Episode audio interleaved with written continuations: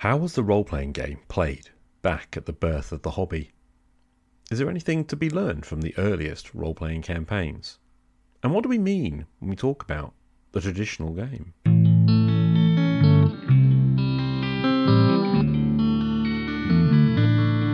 If you say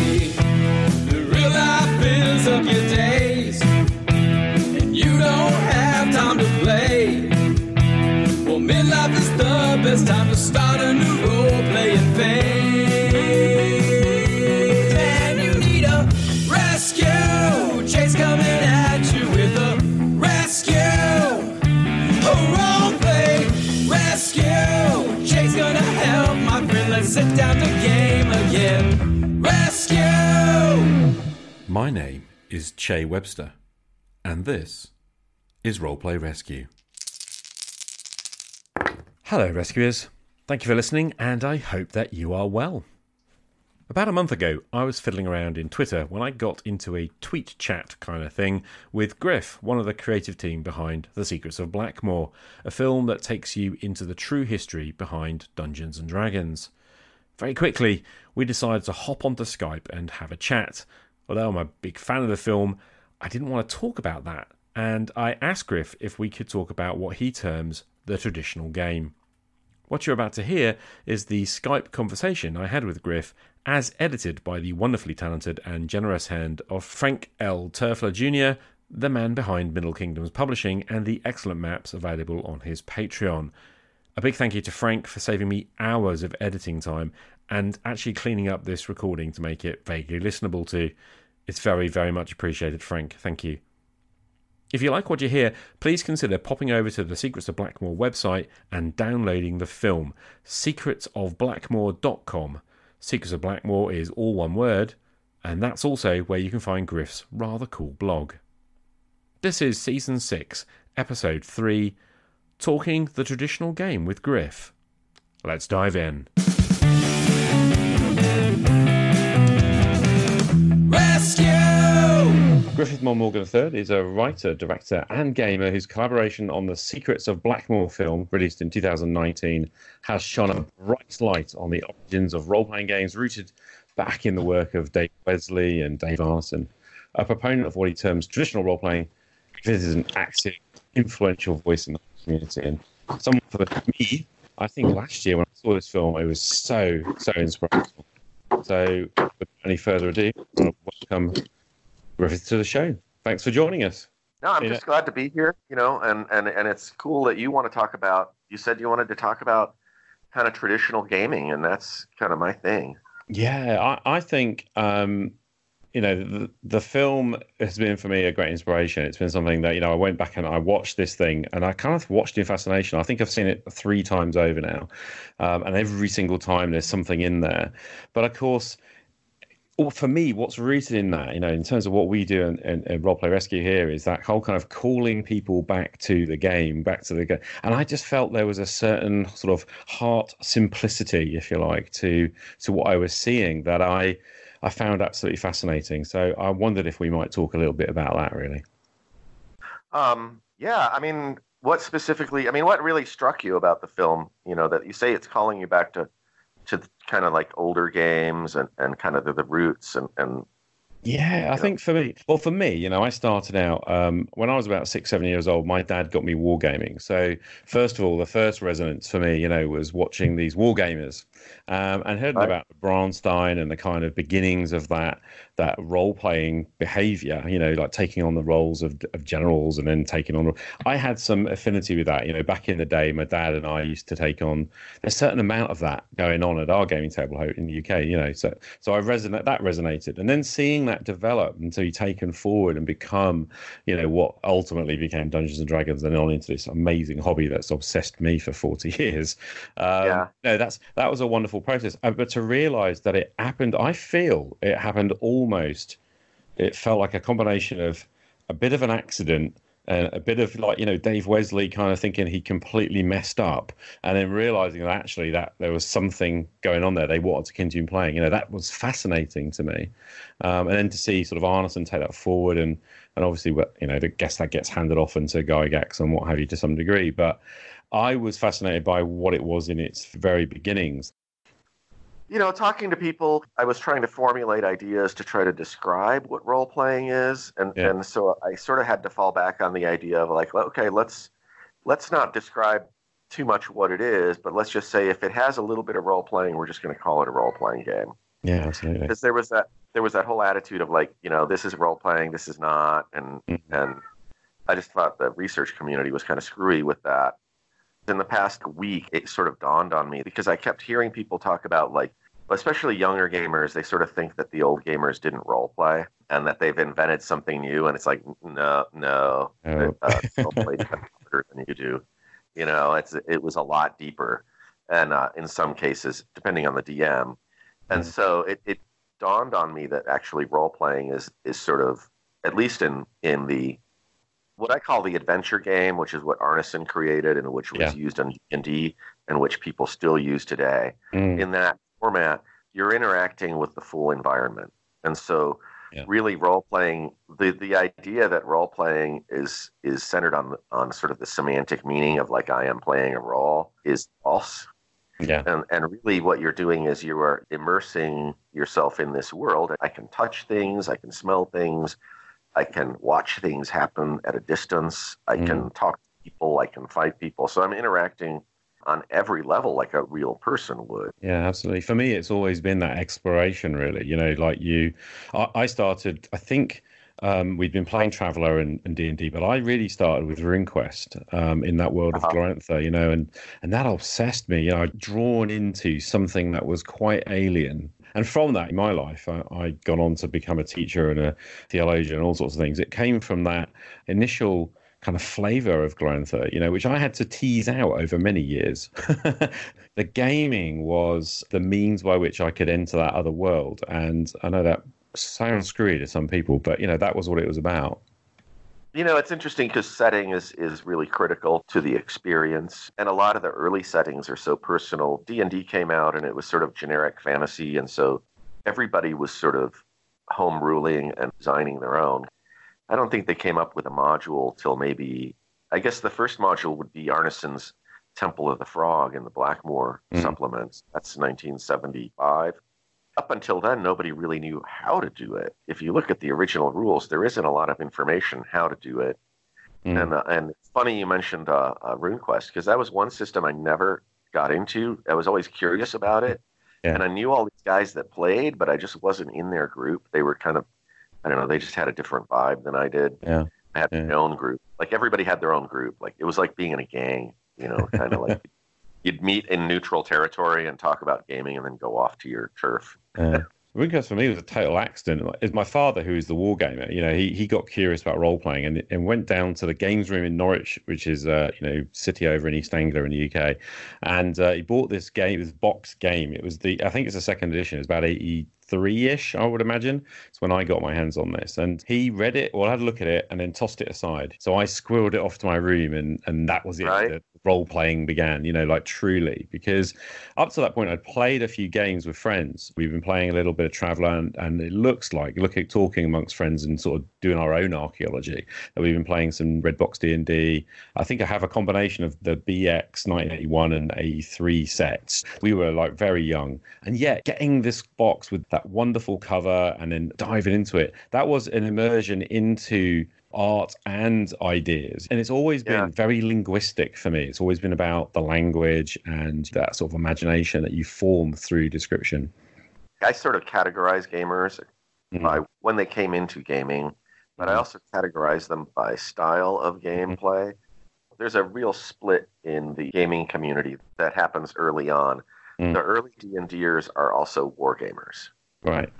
And then when Advanced Dungeons and Dragons comes out, I mean there are other games out by then too, but Mm. Advanced Dungeons and Dragons is really what took the market by storm. Yeah. Because TSR had more money than anybody else basically. but the new wave of gamers, they were just marketing to kids really Mm. kids and, and college age people, but the new wave didn't actually play war games. And so it really changes people's expectations of what they are going to experience in the game. Mm. And, and, uh, they sort of expand. I call it nerfing because they just make the characters more powerful. Yeah. You go from, you go from in a, in a zero D and D, you have a six sided die plus one for your hit points. In the Greyhawk supplement, a year later, you have an eight sided die. This is for fighters, Yeah. and in in uh, Advanced Dungeons and Dragons, you have a ten sided die, Yeah. right? And the time you- you get nerfed up a little bit.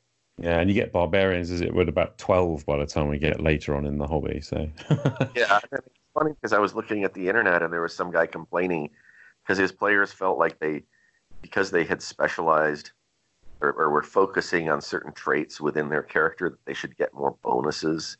right. You know, and it was just like, like really, guys, like, do you need to Yeah. nerf it up even more? Like, you know, you've already got like as many hit points as a mid-level monster with your Yeah. character, and you want more stuff.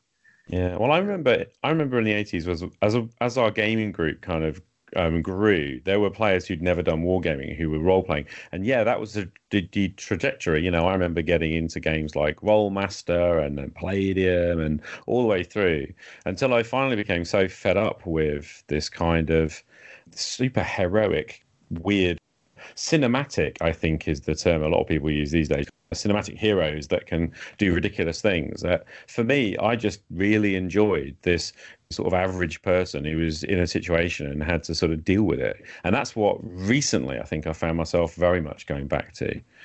And I don't know, I just part of me feels that some of the modern games, they're just so determined to sort of emulate computer games and film that they sort of lost Yeah. the roots. I don't know if that makes sense, but No, I've been looking a lot at stuff like that. Like even with films, uh, and I think it has to do with with popular culture, and so Mm. maybe we're just old grogs, and we're not going to catch maybe. to the, you know. But like the way they made the Lord of the Rings and the way they made uh, the Hobbit, you know, Mm, I, I actually refused to watch those films because I read, I love those books, and I read them a million times. mm, And if you actually read the books, our characters are these tiny people going through this giant world with giant monsters and terrifying stuff.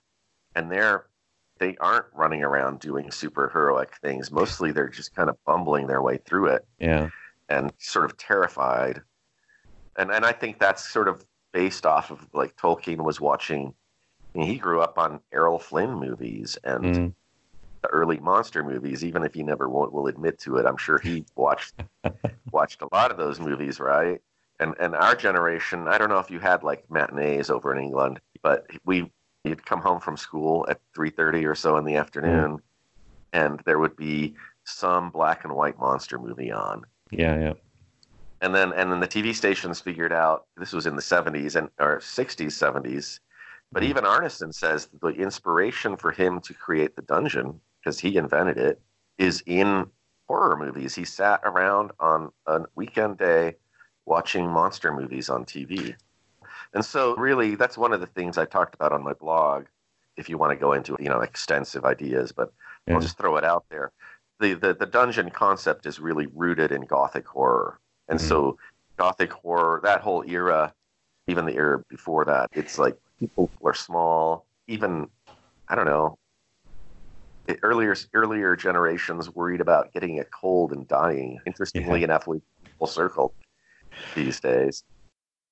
I always felt that one of the appeals of the gaming when I started, when I think back on it, was it was an alternative to the sort of fear and uncertainty. I guess as a young teenage lad, you know, I felt, Yeah. well, I, but I could kind of experience that vicariously, I guess, through the game world, go in a different realm and fight these monsters. That, you know, I guess for me, they were sort of subconsciously the bullies that got me at school and, and all that sort of stuff, you know. But um, but yeah, to feel weak and powerless, and yet it within the game world, you know, you could achieve things, you could do things, and um, and sort Right. of, and and that was exciting to me, and it still is. I still want really to play very, what we these days we would term as low-powered games, Yeah. and and and I guess that was what was watching the film again. You know, that was something that really struck me. It, it resonated. It reminded me of those roots, if that makes sense.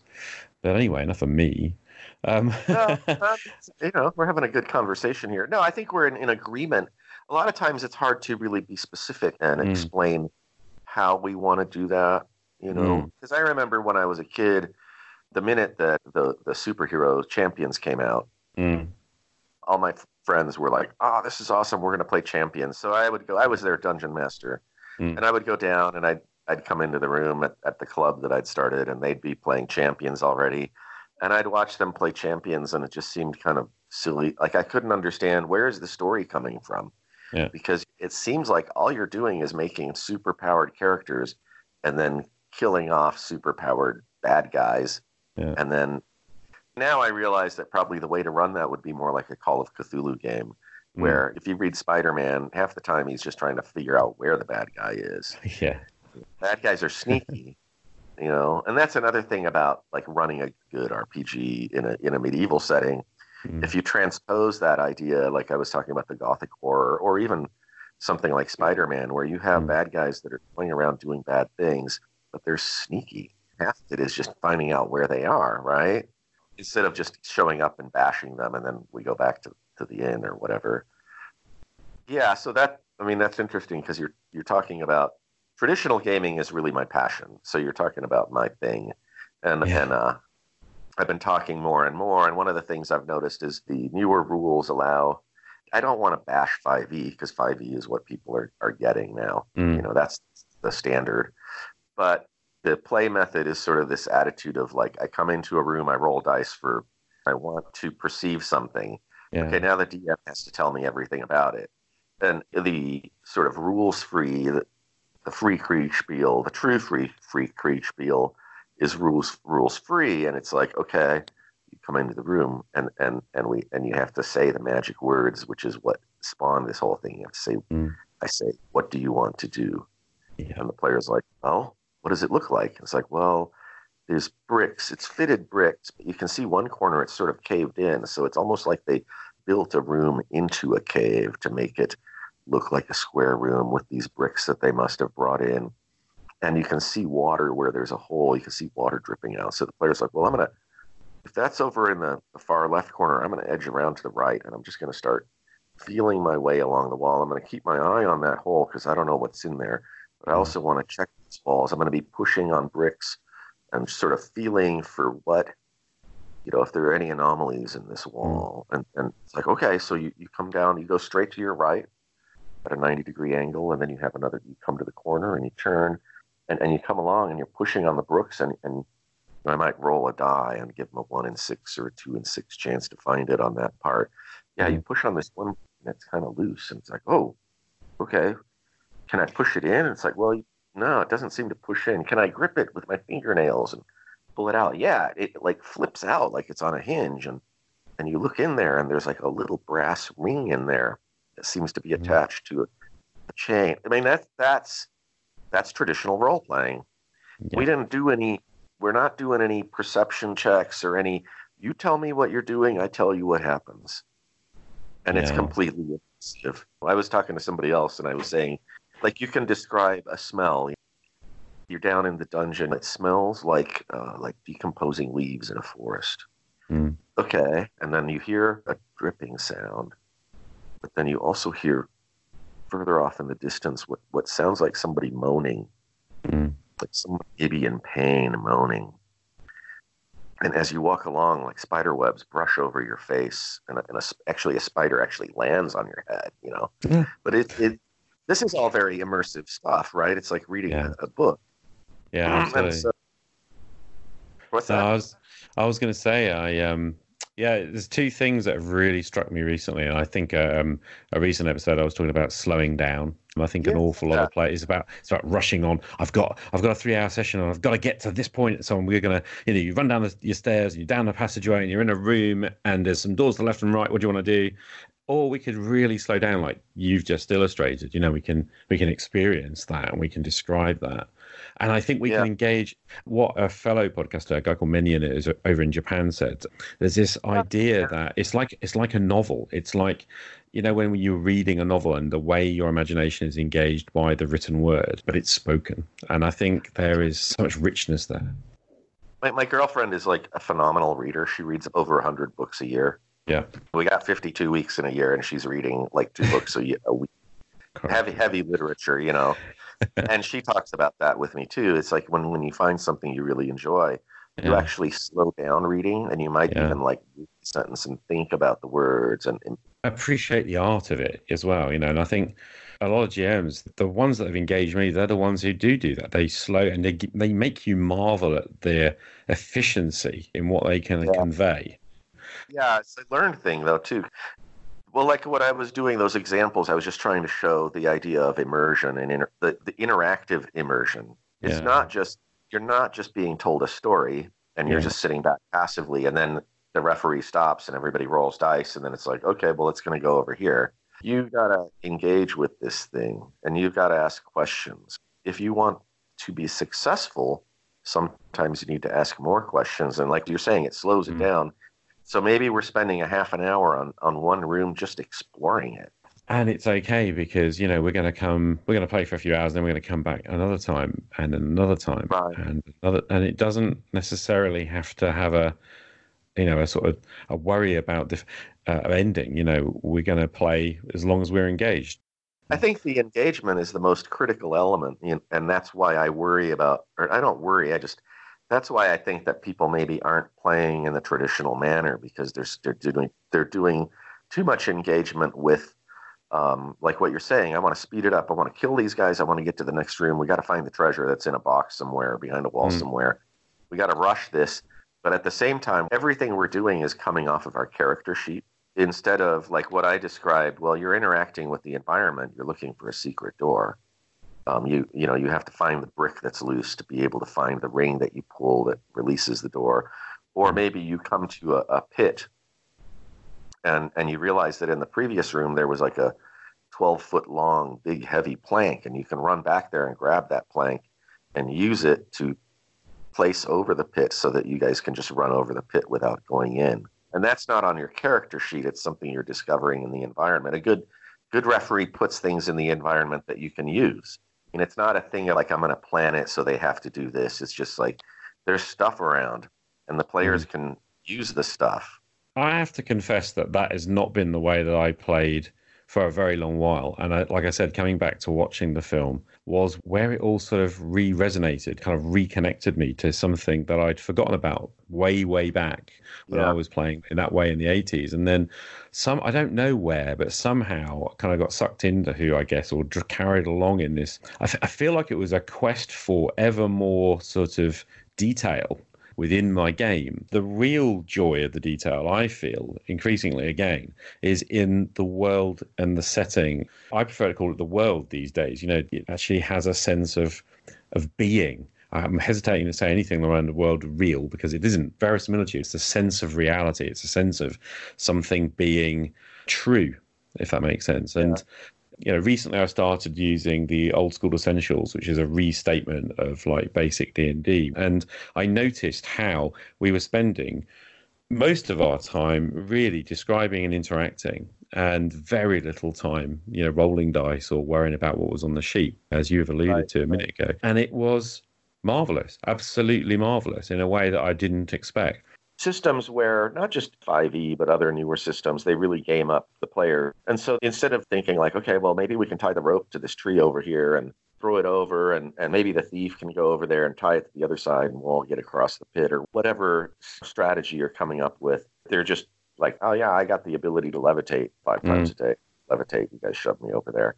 So yeah the players aren't really playing off their character sheet if they're just using equipment. You know what's on your character sheet if it's equipment like oh yeah i think i have a 10 foot pole or oh yeah i Mm. think i have some spikes like when you have a party encounter a problem that isn't a combat and they've got to solve it somehow Yeah. using resources um, it's always fun as a dm to watch them there's a referee um, watch them interacting together and talking to each other trying to Mm. resolve the problem and they're like well i think i i think i've got a sack you know i think i've got a this i think i got a that um, and I had my players go to the extreme of leaving the dungeon because they found a really large room with some kobolds that were defending this area. Kobolds aren't stupid, chaotic, evil types or evil types. When you start to win, they run down the back passage. They always have an Right. escape to the Yeah. next room. Four kobolds there, so the three kobolds scurry down to the room with the four Yeah. kobolds. Got seven. You show up. They, they leave that room. They go to the next room. There's twelve in that room. And so like like the players, the deeper they go, the players are like, Oh, and then before long, it's like, okay, we got to get out of here. There's like 30 kobolds, and the players are being chased out of the dungeon. But anyway, they had found this room with this balcony. It was sort of the beginning of the kobold area, and the kobolds had a ballista up there, and there were little Mhm. foot traps. You know, I'd ask people where they were running, and there were traps that would do like one hit point damage on their foot, and yeah. like spike traps. These kobolds had the ballista, and there was just four of them, and then two of them had bows. Somehow, I was rolling hot. I had a Mhm. party of I think ten characters. It was like the paladin, the two fighters, and the cleric all go down. They're all armored and plate mail, Yeah. so I'm rolling seventeen guys and just nailing them. So they were like, "Okay, this sucks. We're leaving." This was like the second room. If you you know this one dungeon, you go one way in and end Yeah. up in old hell. They ran into a problem they couldn't solve because there was a balcony, Mm. and the kobolds were just thrashing them. So they went and they left the dungeon and they came back and they had this big plank. They built this bridge. They had a they hired a man, a craftsman in the town, and they used their gold to buy this siege ramp Yeah. plank thing that was about 12 feet long. So they literally carry an object into the dungeon to use to get around and leave it behind in the dungeon. But that's that sort of creative thought where it's like, I don't have it with me, but I know what I need. I'm going to go back out of the dungeon and Yeah. go back on. And so I, I do a lot of role playing, like town role playing, which doesn't involve any maps or anything, but it's a lot of just having to do with needing resources or people needing them to do things or and that's that's that off your sheet stuff. It's not on Mm. the sheet. You can't get out of this by using your character sheet. Yeah. It's not just about the character, is it? It's about the player themselves solving the problem through their character and through their interaction in that world. It's funny because there is that level of metagaming. Everybody Mm. plays. I don't care who it is. They're like, I'm playing my character. I'm in my role. I'm doing what I would do. You know, and it's like, no, no, no, you're not. You, you know, Yeah. you're not doing that. You're just playing yourself on a Yeah. certain level. And then, like, my character has an IQ of seven and a wisdom of three, but I happen to be the one that's really clever at solving problems. So every time the party runs into a problem, I'm the one like, oh, we need to get a couple of these. And there was this other thing in this other room, and we're going to do this and that. We're going to. And suddenly the moron character is the one that's solving all the problems. But it's fun. I think we've almost partially answered this question, but I wanted to ask you if there was sort of something we could do to most improve uh, our experience of role playing games at the table. You know, what is that in your mind? I like to compare it to watching films. Actually, like I really like I like some Mhm. pretty ponderous films. I'm really like Mhm. I, I did a D and D film, so you think I'm going to be like into all these superhero movies and stuff, but I'm actually just like a total like weird art film fanatic, and the weirder the better. Yeah. And a lot of that, the, what the uh, the directors are doing in the films is they're lowering the the level of of of stimulus. Mhm. So you'll watch, and it might take 20 minutes before something interesting happens. And even well, even Alien is perfect. You lower the level of stimulus, but you're introducing little elements that are worrisome. You, you, people go down onto the planet and they come back Yeah. to the sh- hey, this is bad. Something bad might have happened. What are we Mm. doing? You know, and that's winding the clock, the tension in the spring. Hmm. And so I think as a as a player, you need to be able to relax, not be bored. There's sort of a self hypnosis element within a game, Yeah. and so you need you need to. It's like meditation. You're just clearing your head of of noise until you can relax. Because when you watch a movie that nothing exciting is happening, you start to be critical of it and you start to internalize. And so you have to go through this stage where you're internalizing and thinking and rationalizing Mm. to sort of break through to this point where you're just sensing. Yeah. And and so it's it's it's actually a learned process if you're watching a difficult sort of film. It doesn't just hand everything to you like maybe like a Tarkovsky film. I don't know if you've seen any Tarkovsky films. Like Stalker. I mean Stalker is the ultimate Dungeons and Dragons adventure movie. But it's ponderous. And he does that. You've got to like understand how to shut yourself down until you're in a, a sensory state. And so I think with role playing games, there may be some sort of element of needing to do that. Players show up and they want something to happen right away. And so, in a way, it's, it's kind of what you were talking about with the slow it down. Okay, Mm. we're going to we're going to slow down. Everybody's going to relax. We're going to slow down, and we're going to be Mm. very precise about what we're doing. We're going to be precise about our language. we're going to listen to the language that's being used so that we're very clear on what we're doing. And maybe that will allow us to get immersed more deeply. It's interesting because I, I was talking the other day about somebody about how a really engaging role playing game for me is is a lot like when you try to meditate. You know, you know that idea of coming into the present state. So you're focused yeah. on what is happening and what your character is doing, what you are doing within that game, and everything else gets shut out, doesn't it? You know, you let go of all your baggage that you had in the day before, and you stop worrying about what's coming tomorrow, and instead you are, in a sense, you enter the the place and the time and what that character is doing, and try and imagine that. And I find that is when I lose track of time, and that's when I become really excited about what's going on, and and then all those things you're talking about about building tension and all you know, all that works because we're yeah. here, you know, and our phone is ignored, and we are here now in that room with the dripping water and running my hand down a wall, and, uh, yeah. and that's almost meditative to me. I mean, it's an amazing thing. It's funny because you said, you know, you said, we're in that hall with the dripping water. I got an image mm. my hands reaching out and touching it, I get an image, and it's different mm. from yours. But we're getting these images that are sort of the yeah. same. I find that there's I have two types of games that I enjoy playing that are using role playing kind of techniques, if you like. And, and one of the, I mean, the one I've done the most, I suppose, is is very like that, very tactile. You know, if I play on Fantasy Grounds, my uh, current Dungeons of Thal game, it uses GURPS uh, as a rule system, which is absolutely the antithesis of what we're talking about. And I can see them moving their pawns through the dungeon, and that is a game, and that that is, I suppose, connecting back to the wargaming roots that I have in that visual, tactile sense. But what I most enjoy, I think, is when all of that is gone. You know, the other day I was playing in Dolmenwood. I'm playing Gavin Norman's um, setting there. You know, which is a sort of quite primal, uh, mythic, and folklorish kind of a world. You know, we're wandering through the tangled forests of Dolmenwood on little track, and that was purely descriptive. And I found myself in that state of flow and immersion so much more than I do when I'm sort of running the guys through that map. That being yeah. said, there's there's nothing wrong with the, to my mind, with the battle mat e fight e game, but it isn't the same experience at all. It is a very different experience, and and one which um, I guess you know just has a different purpose fundamentally. You know, that yeah. was much more a knockabout, bit of a laugh, kill some kill some zombies kind of game, you know. Whereas what we're talking about is an immersive, steady experience of the world that we're creating together. I think the difference between Arneson's adventure game and what comes later, they mm. kind of go full circle. They start out with hex-based games by Avalon mm. Hill, mm. so you, you, but you're moving. You know, I can move this many squares units yeah. And then I face this way, and then you move this many units, and you face that way, and then we roll dice to see who hits. Mm. And that's wargaming. Yep. And then so you go go into their weird uh, miniatures games where now, you know, they're doing things within they're in, they're affecting the environment.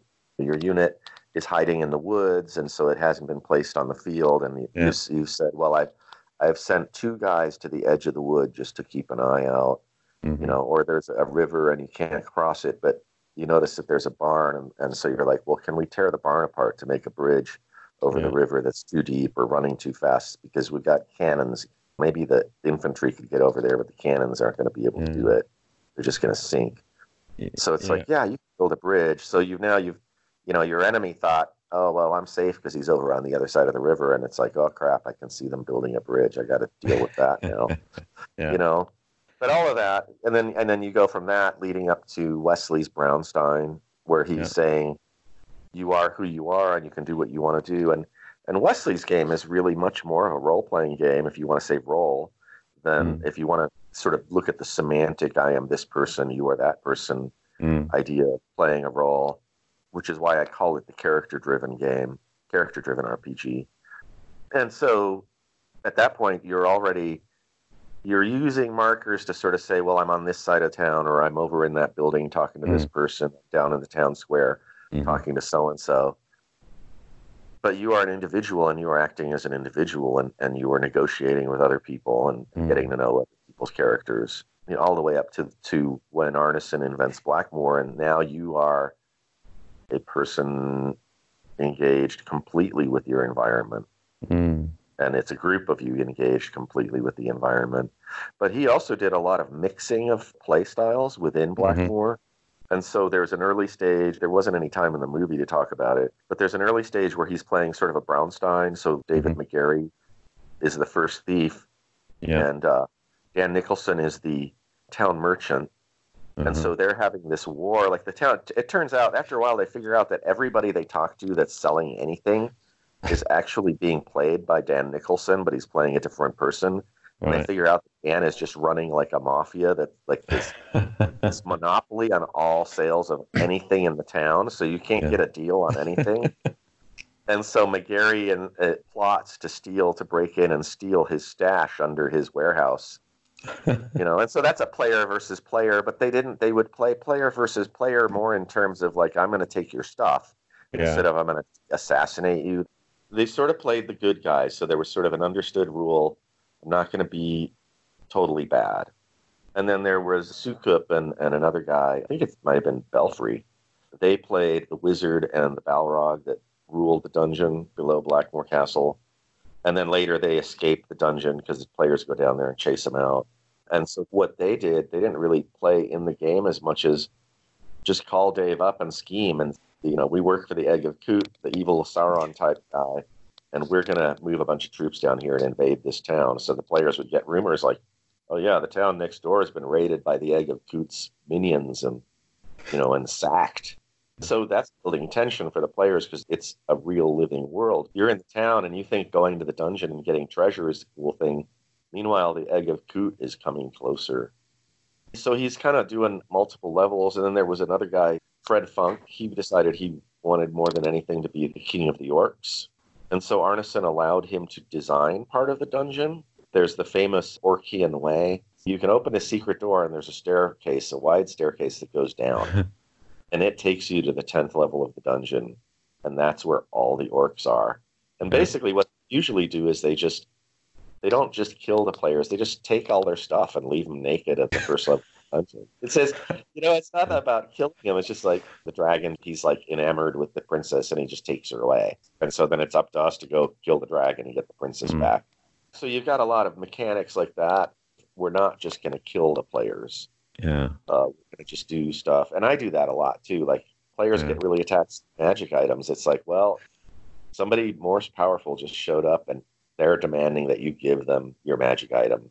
Yeah. There isn't a lot you can do about it because they're like a 20th level whatever and you're a third level whatever. And those are good lessons for players. The idea of permanence, it's Mhm. sort of Taoist, D and D Taoism. Everything is in flux.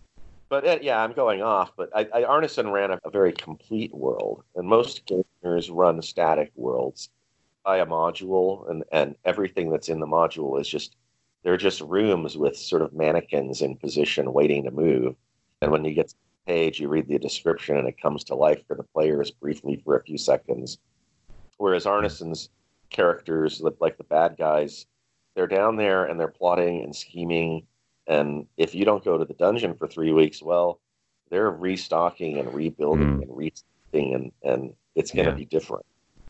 And that for me was the path back to this style of playing. You know, I started to recover that. Uh, I remember a couple of years ago running the, actually Dungeons and Dragons fifth edition, but surprising my players because I was uh, making sure like there's a goblin hold with lots of goblins in different positions, but they all started to do the thing you described with the kobold. You know, like fall back, form a group, repel the invaders, which is exactly what any you know real community of creatures would do, isn't it? You don't allow them in and let them take you out piecemeal. You sort of set a trap and you lay Yeah, that trap and you surround them and and you isolate them. And if you don't, if you can get away without killing them, you probably will. You know, can we ransom them out? Can we force them out? Can we drive them out?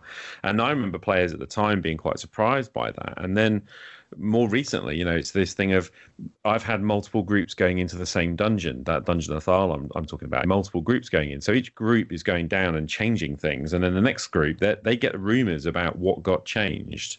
And then they Right. have to go in and deal with the consequences. And I actually had groups like stashing things in the dungeon, another group coming along and finding it and taking it. And then the first group goes back in the dungeon and goes, Hey, a minute, the monsters have stolen our stuff. And I'm thinking, no, actually, the other players stole your stuff.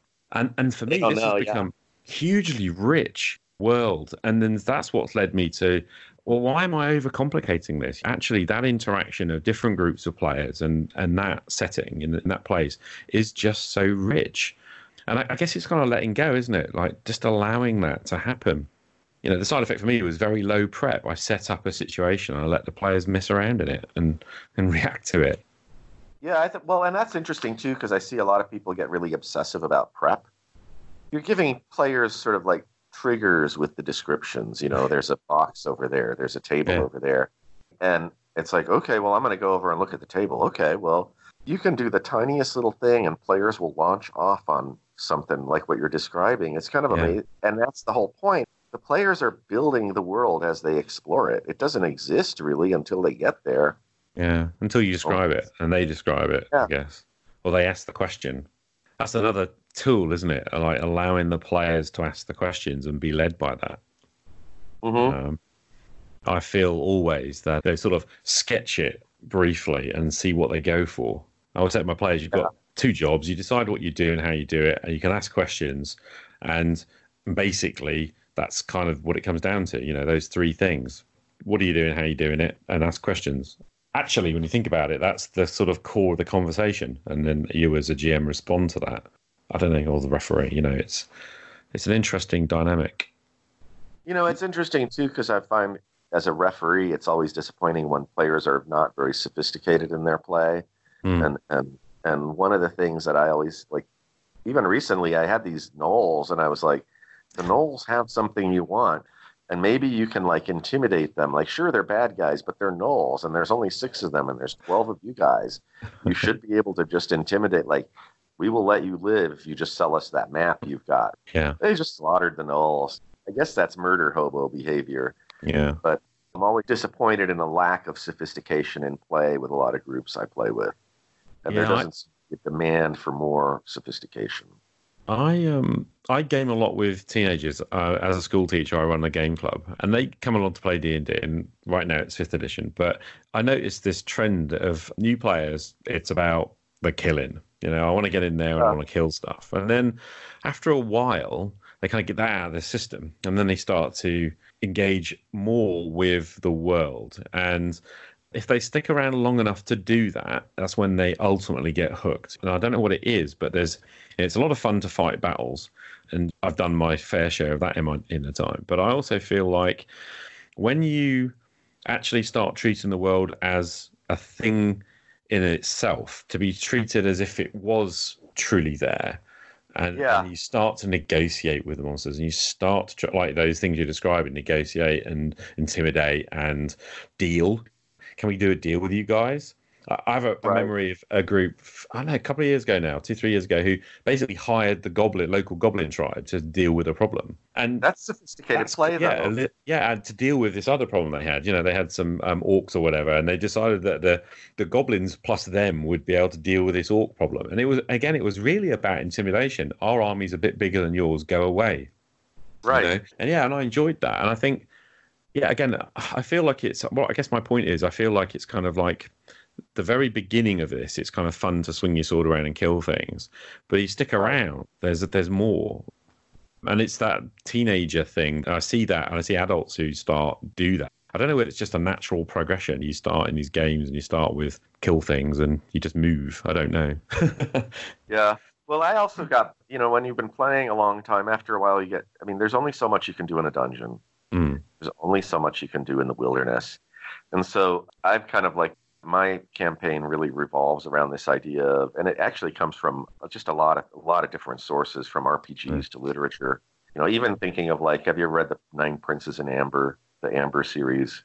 I haven't actually. I have to confess. Oh, that's great because it's it's these princes that live. It, it's just all about reality, and so these princes have the power to imagine their surroundings and alter them, and so they Yeah. travel through different planes of existence as they imagine different things.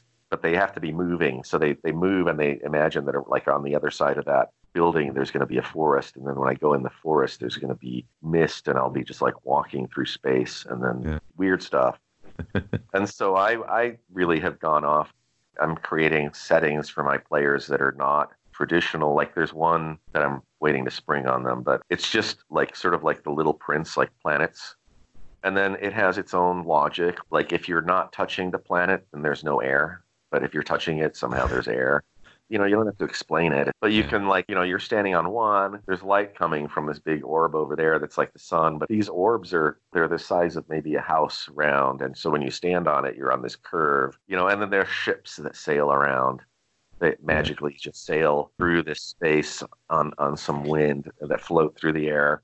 Or you can have a planet nearby and maybe we can tie our two 50 foot ropes together and toss it over there and try to hook something. And then we hold our breath and go along the rope to the other little round planet. And then you open the door and maybe there is a dungeon and the dungeon is bigger. It's sort of like the Doctor Who police box, you know, it's bigger, it's bigger on the inside than the outside. So there's a bigger dungeon on the inside.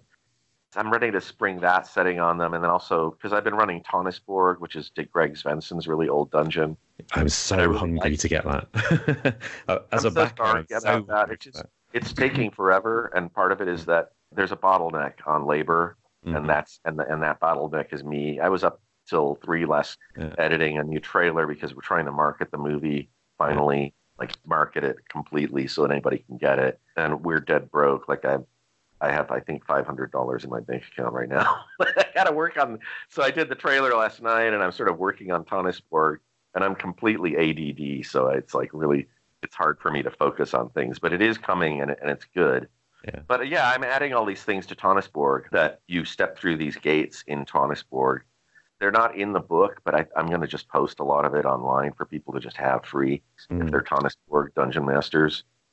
You know, another one is is I have the Enchanted Forest, the Fairy Forest, and that is where it's like a forest and it's always winter time and it's inhabited by a lot of different creatures. It's just different because there is no linearity. So, like, if you find a path and you start walking down the path, sometimes it leads to one place, sometimes it Mhm. leads to another, and there's no logic behind it. It's just you enter, and it's you're just going to go where the dice take you. Do players respond to that sort of thing well? I guess they just go with it. Well, I I keep springing weirdness on my players. When I got back into gaming, I, I had really missed it. There was something Mm. missing, you know, and, and it was that Mm. magical thing you're talking about, that enchantment of being in a different place. So I joined a group that was playing Pathfinder. I'd never played Pathfinder, and that's a story into itself. And so I got kind of bored with that, but I really liked the core mechanic of Pathfinder of Yeah. of having a chart that you get bonuses off of compared to your attribute. So I made my own little chart and I just started this D20 system where everybody had their six attributes. Mm. I had the little bonus chart and I had played I've played so many D and D games that the rest is just I can just make it up on the spot. Yeah. And so I made this setting that was like a luxury space resort space station floating over the world of Tékumel from Empire of the Petal Throne hmm but at the same time, it was this space station.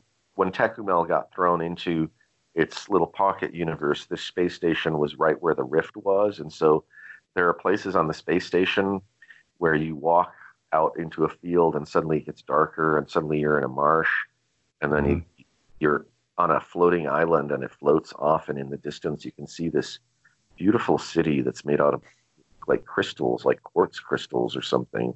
Mm. and you, and you float up and you can go through the gate and you're in there and there are these people who live there and they look like what somebody would look like if you were looking through a crystal. You're seeing them from multiple angles they never really take on a solid form that you can understand. They're just kind of eyes.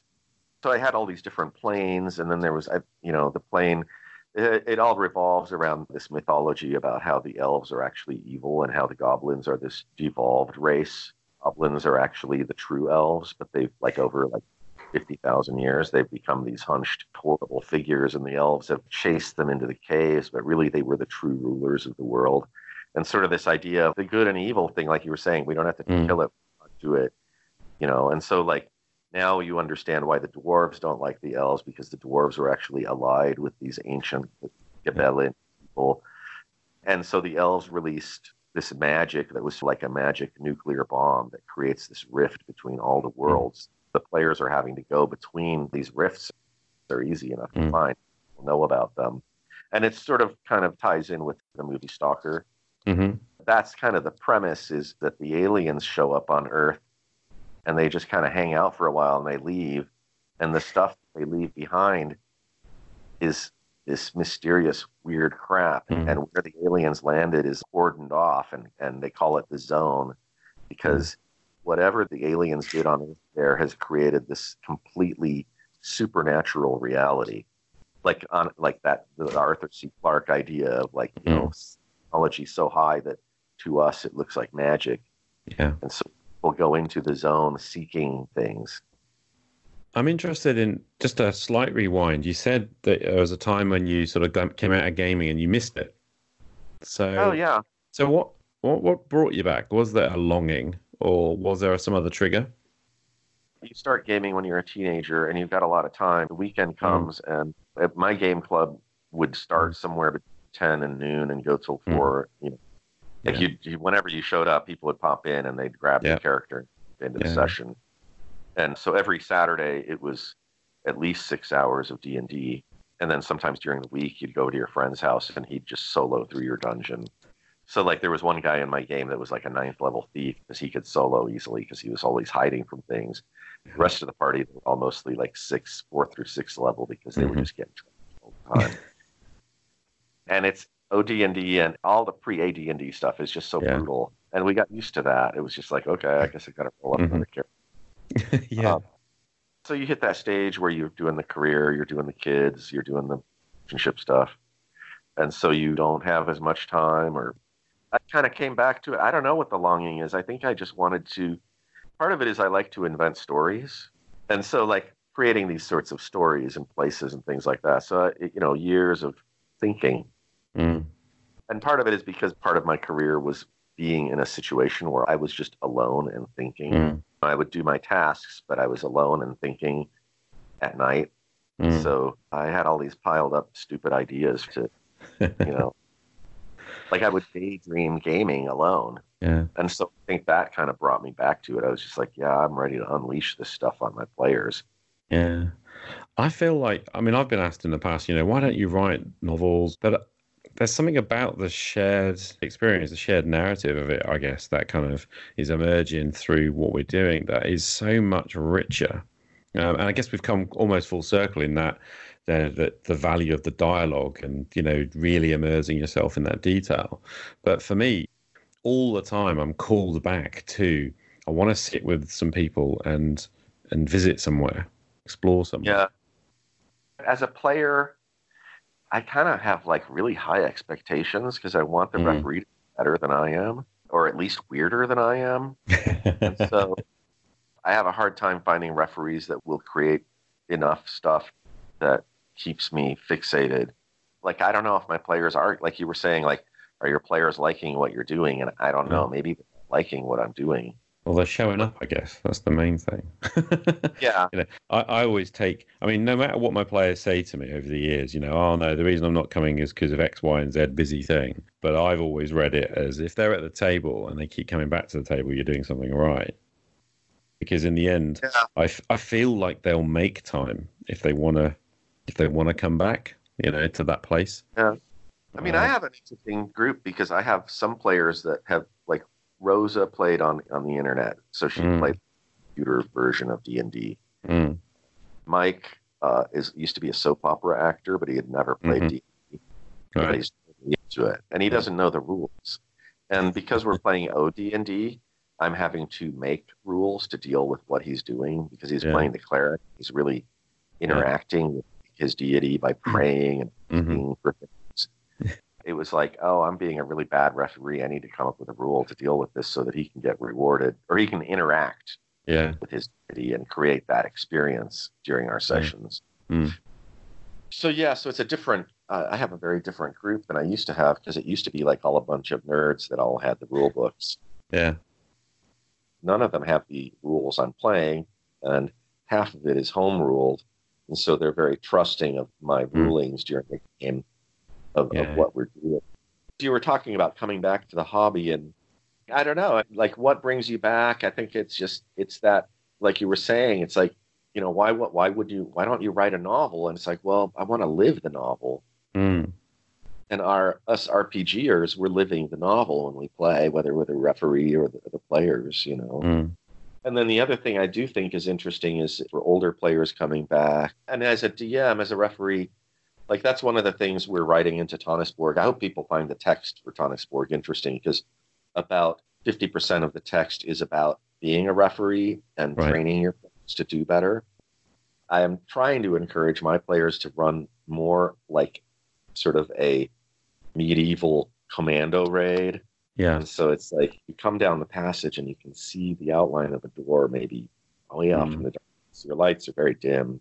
Mm. Because you've been around a campfire, the, the firelight is really only good for about 10 to 15 feet. And then it just, Yeah. you're almost better off being out in the darkness looking at the fire because you can see the outlines of things. It's an interesting thing about the Commando raid because I was talking to uh, I think it's Douglas Cole who um, writes an awful lot for Steve Jackson games and has his own company now. But he was talking about how he does a lot of sort of modern era gaming, and he was saying about how essentially the counter-terrorism raid on a building or whatever is so similar to the dungeon room. Flashbang in the door, smash in the door, in we go. That kind of if you're going to have that kind of encounter and suppression of the opponent and get their stuff. It comes from wargaming. When even if you're Mhm. doing playing without miniatures in a traditional manner, you are Yeah. still role playing because it's this much force versus that much force. Now, if you're a 50-50 or if each of you is, you know, 10, Yeah. whatever value of 10 strength, how can we augment our 10? Well, we send the thief down. hmm We don't go marching down there because we make too much noise as a group. so we send the thief down, and we're maybe 30 feet back, and the thief listens and, and explores. And also, the thief is checking the tunnel, making sure there's not a pit or anything, or something's Yeah. going to fall out of the ceiling. Maybe the thief triggers it, and you, you, you got a second thief because your first rock falling out of the ceiling. But the thief goes up and listens and comes back and is like, okay, I listened to the door.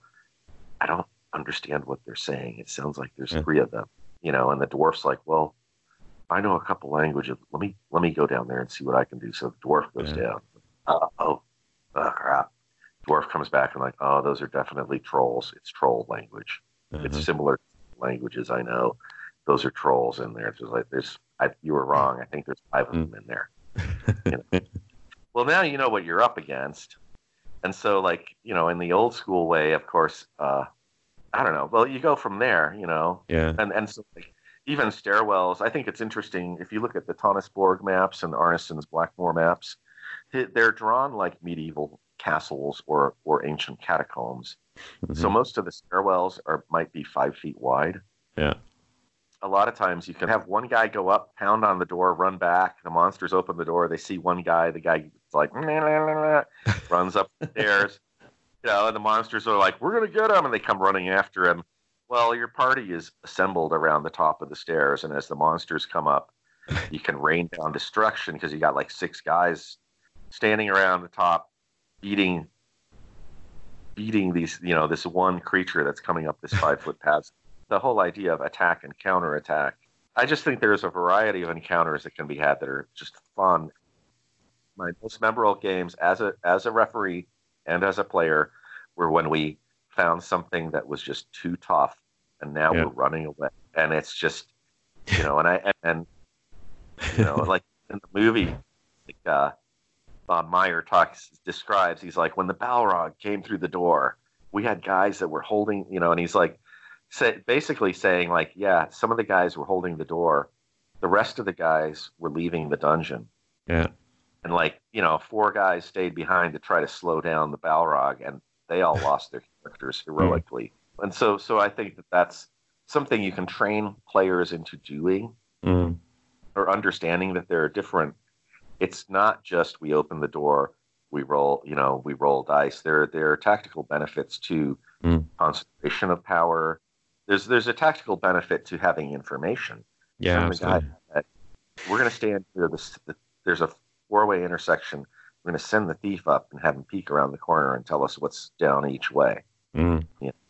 Yeah. and and then like yeah i don't see anything either any of those directions we're good so then the party moves up to the to the four way intersection Mm. then we start exploring each way and it's slowing down it's like what you were talking about is slowing down but now we're playing in the dungeon like people who are terrified of losing our lives because this place is full of horrific Yeah. terrifying creatures that will tear your head off Yeah. I I wanted to kind of round off by asking, you know, the audience of this is supposed to be, in theory anyway, you know, people who were played before back in the day, don't play now, want to come back.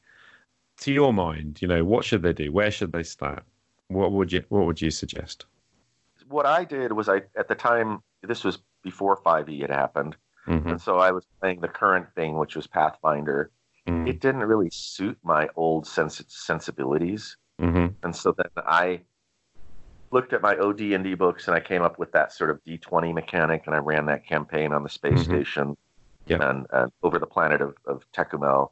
mm so that was one way was just to sort of adapt to what I was familiar with. I think just go back to the system you like. Just do that. And I've lured players to my group. It's funny because I hear people say like, "Oh, it's hard to find players. It's hard to find players." I got to turn people away because all I got to do is say, "Yeah, yeah, we're playing in the old way. We're playing the way we played in the Yeah. 70s." People are like, "Really? Yeah. What's that like?" Come play. Yeah, and then I mean, I ran a game at the local bar, and it's a little noisy there, so the immersion wasn't really right. Yeah. My house, my house group is like, yeah, let's play, you know. Mm. And I, I let people come in, sit in different sessions. Yeah. I have a pool of about ten players, maybe, and so I'll just put out the word, and usually there's five to seven players that can make it, so we can Mm. together. I just think that that playing in the traditional manner with the original rules and as a referee to understand that these games are actually uh, conceptual uh, and and they're and they're very abstract and we don't need special rules to deal with those situations. Mm. Brilliant. Um, Thank you. anyway, Can I just can I just say I'm going to do the fanboy thing and just say thank you so much for producing Secrets of Blackmoor. You know, absolutely loved it. And um, I mean, I know it's been what seven years or something in the making, coming up uh, on a on six and a half to seven years Yeah. now. Yeah, but I mean, Um, thank you because what you've what you've managed to uncover and what we've just been talking about, you know, is a richness that I think might have just been forgotten um, if you hadn't Yeah. done. So thank you. And Oh, it's sure. secrets secretsofblackmoor.com, right? That's what we need to yeah, we're on Vimeo. You can go on Vimeo and look for uh, Secrets of Blackmoor on Vimeo. Mhm. and uh, we have a page there where you can rent the movie, but you can also just watch the trailer. Mm, Uh, my big thing is is actually it's it's you know people talk a lot about uh, uh, gr- like you know the gamer community and support and all this and uh, on Twitter I'm always retweeting people's stuff and I'm like look everybody you got to retweet this retweet Yeah. because these people need support and I'm really trying to to to beat into people's heads the idea that you know if you don't tell your friend about our movie or you don't tell your friend about that weird obscure game Mm. those Mm. people be able to do that anymore you know Yeah. like so Mm. so my big thing is is like you know find the trailer share the trailer um, help us we aren't we aren't hollywood we aren't hasbro mm, uh, it's just me and chris and a couple other people that come in to help here and there um, and so it's a very very tiny production company on a Mm. shoestring budget um, and we're and i'm really proud to say that we're the first d&d movie to be to come to completion yeah. with a smaller budget than the ones that gave people nothing Mm. so uh, yeah Thank you so much for it. It's so good. And thanks for talking to us today. It's been absolutely fantastic. we'll do it again Yeah, we will. Are are you in dave's games at all Dave, I, I know Dave, and um, we've um, we've hooked up at conventions a couple of times. I've not got to the table with him, and I need to. Um, you know, I really do need to. his uh his uh, uh a mud harbor game i try to get into his game like it's usually they play it right now when we're talking Yeah. but um um um you should come play mud harbor with dave and me Yeah, Yeah. he he keeps bugging me to come. So yeah, I absolutely need to. Maybe now that we're in this, um, you know, lockdown where I've got to work from home for the next twelve weeks, maybe I'll get the time now. uh, you know i i work from i'm an independent and i work from i've always worked from home so it's just Mm. like i don't know what the freak out is you know i'm doing everything i normally do i'm just here work here mostly trying to motivate myself to work that's the hard part when you work from Yeah. home well, look, thank you so so much for your time, and thanks so much for talking to us. And I'll uh, I'll hopefully catch you soon. yeah let's do it again let's game let's let's game next time. Yeah, All right, absolutely. Cheers. Thanks. Game on.